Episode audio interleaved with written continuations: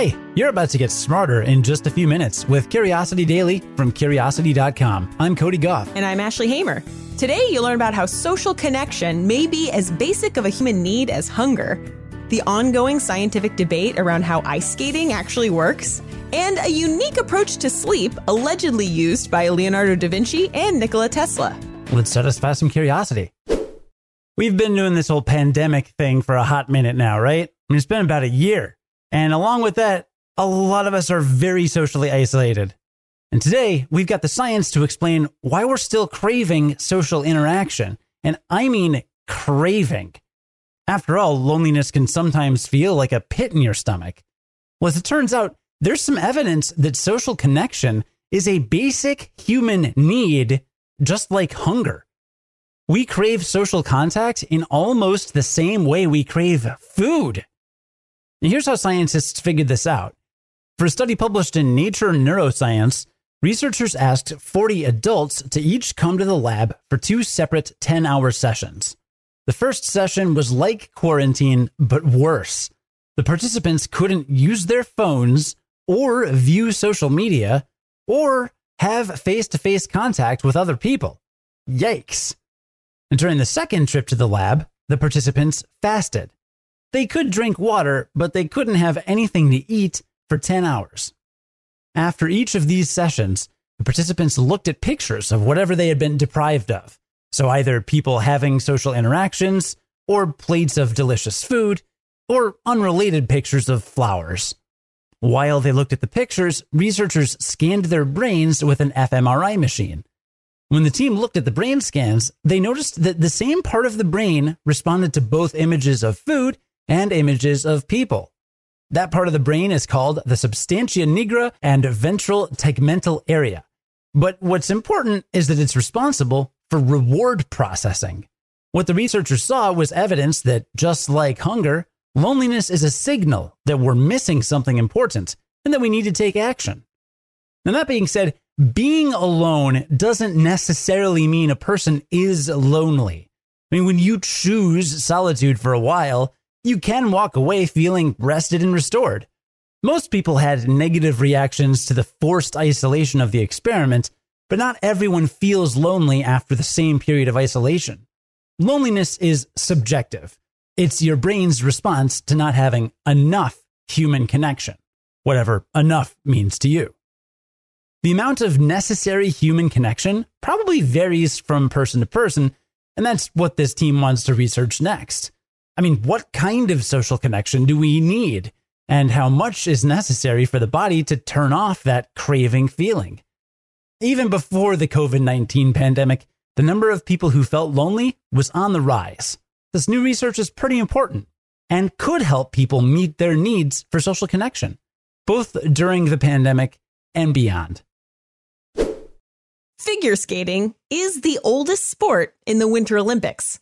But the debate behind how ice skating actually works dates back even further than its 1908 Olympic debut. You'd think we'd know by now why ice is slippery, right? Well, this matter of physics has proven difficult to get a grip on. Ha! Get it? Grip, physics, skating, Olympics. Sure. Those are all things we're talking about. So here's the thing. Ice itself isn't slippery. It's actually a tiny bit of water on top of the ice that makes it slick enough to skate on. But how that thin layer of water even gets there has baffled scientists for years. One theory is pressure. In 1850, Michael Faraday showed an audience at London's Royal Institution how pressing two ice cubes together could make them form into a single block. He believed the pressure between the two cubes created a thin layer of water that quickly refreezes. But pressure doesn't pass muster in terms of ice skating. Even an overweight ice skater wouldn't be able to create enough pressure between skate and ice to get it melting. Maybe instead, the friction of the moving skate heats up the ice enough to create a bit of water to glide on. But that doesn't explain why ice is slippery even when you're not skating. So in 2015, a scientist in Germany named Bo Persson came up with a breakthrough idea. He figured that if sliding on the ice at a certain speed actually created a film of melted water, you'd expect the ice to get way more slippery at that magical sliding speed. But his experiments said that wasn't the case. Instead, the ice gets gradually more slippery as you slide faster and faster. So instead, he said that two different things are happening thanks to the interaction of friction and ice temperature. If you're sliding fast enough, you produce enough heat from friction to form that film of water. When you're not sliding fast enough, the frozen ice puts up resistance, which leads to friction, and that helps your skates create enough heat to form the film anyway. Still, the exact reason as to why ice skates can glide so smoothly and easily is a mystery. The problem lies in the inability to get in between the skate and the ice, in a plane called the buried interface, while the skate is contacting the ice in slow motion. So even if you're not completely wowed by an Olympic figure skater's triple Salchow, just the fact that they're skating on ice at all is itself an impressive feat of physics. Not all sleep is created equal. And with a lot of schedules and routines being thrown off these days, now might be a good time to try a new way of getting rest. Right. And that's why we remastered this classic clip from 2018 that we'll play for you now. What's the least amount of sleep you can run on? Oh, gosh. No sleep, I guess. I can run on it. Doesn't mean it's going to be pleasant. Have you noticed it get exponentially more difficult in the last 5 or 6 years? To get less sleep. To survive the next day. Yes, I definitely have. And I've made a bigger effort to really try to get that sleep in. Yeah. I remember, in college, it was like 4 hours a night and I was just fine. College was awesome. If you're listening to this and you're in college and you can survive off no sleep, enjoy it while you can. Yeah. It's the best. But also life gets better after college, so. No life stage is perfect. Yep. But if you are listening and you think you need more than 4 hours of sleep, then you might want to think again, because allegedly, Leonardo da Vinci and Nikola Tesla stuck to an almost impossible sounding sleep cycle.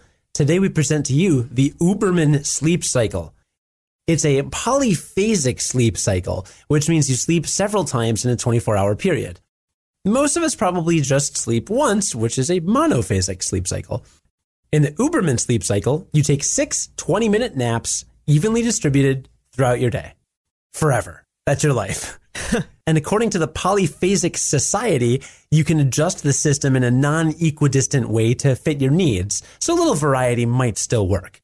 It's an intense sleep schedule, but science suggests it can work. A 1989 study published in Work and Stress found that polyphasic sleep strategies improved prolonged, sustained performance. So not only do you have more time to do what you have to do, you'll maybe even get better results when you do it. And the Uberman sleep cycle can radically change how much time you have. Leonardo da Vinci supposedly slept 15 minutes out of every 4 hours, so a slight variation on this. That's a daily total of an hour and a half of sleep. That could have given him an extra 6 productive hours a day. Da Vinci lived for 67 years, so he would have gained an extra 20 years of productivity over his lifetime. But Tesla allegedly never slept more than 2 hours in a given 24-hour period, and, he had a mental breakdown when he was 25. So it's not for everyone. Tim Ferriss talks about polyphasic sleep in his book, The 4-Hour Body, so we'll put a link to that in the show notes in case you want to take your body hacking to the next level. Just be aware of the risks involved, and let us know how it goes for you. All right, let's recap today's takeaways, starting with the fact that brain scans suggest that social connection may be a basic human need like hunger. The same part of the brain lit up when people were exposed to images of people or food after they'd been deprived of either one. Just remember that being alone and feeling lonely are two separate things. This story changed the way I empathize with people during the coronavirus pandemic. It's because I've got friends and family that are like, I just got to see somebody. And there's the logic part of my brain that says, no, you don't. You got to stay home and save lives and not spread this thing that has the whole world shut down. But some people are just like, they just need it so badly. And I don't think the takeaway from this is just let people go out and do whatever they want. But I do think that it certainly warrants a reexamining of the way that we talk to other people who say that they desperately, desperately need to just interact with somebody. Because maybe they do. Then you got to figure out a way to do it. Fortunately, we have technology to help us do that. So That's a nice plus. Yeah. Just because not doing a thing will help stop this pandemic earlier doesn't mean that we're not missing that thing, right? Like, social connection is still important and we can't brush it off. And understanding the specific ways that people are suffering is a good way to build empathy, like you were saying. Yeah. And we also learned that there is still hot debate around how ice skating actually works. Maybe the friction from the skate produces enough heat to form a film of water on the ice. But this kind of thing's pretty hard to study since researchers can't really look at that buried interface, which is the spot between the skate and the ice while the skate is in motion.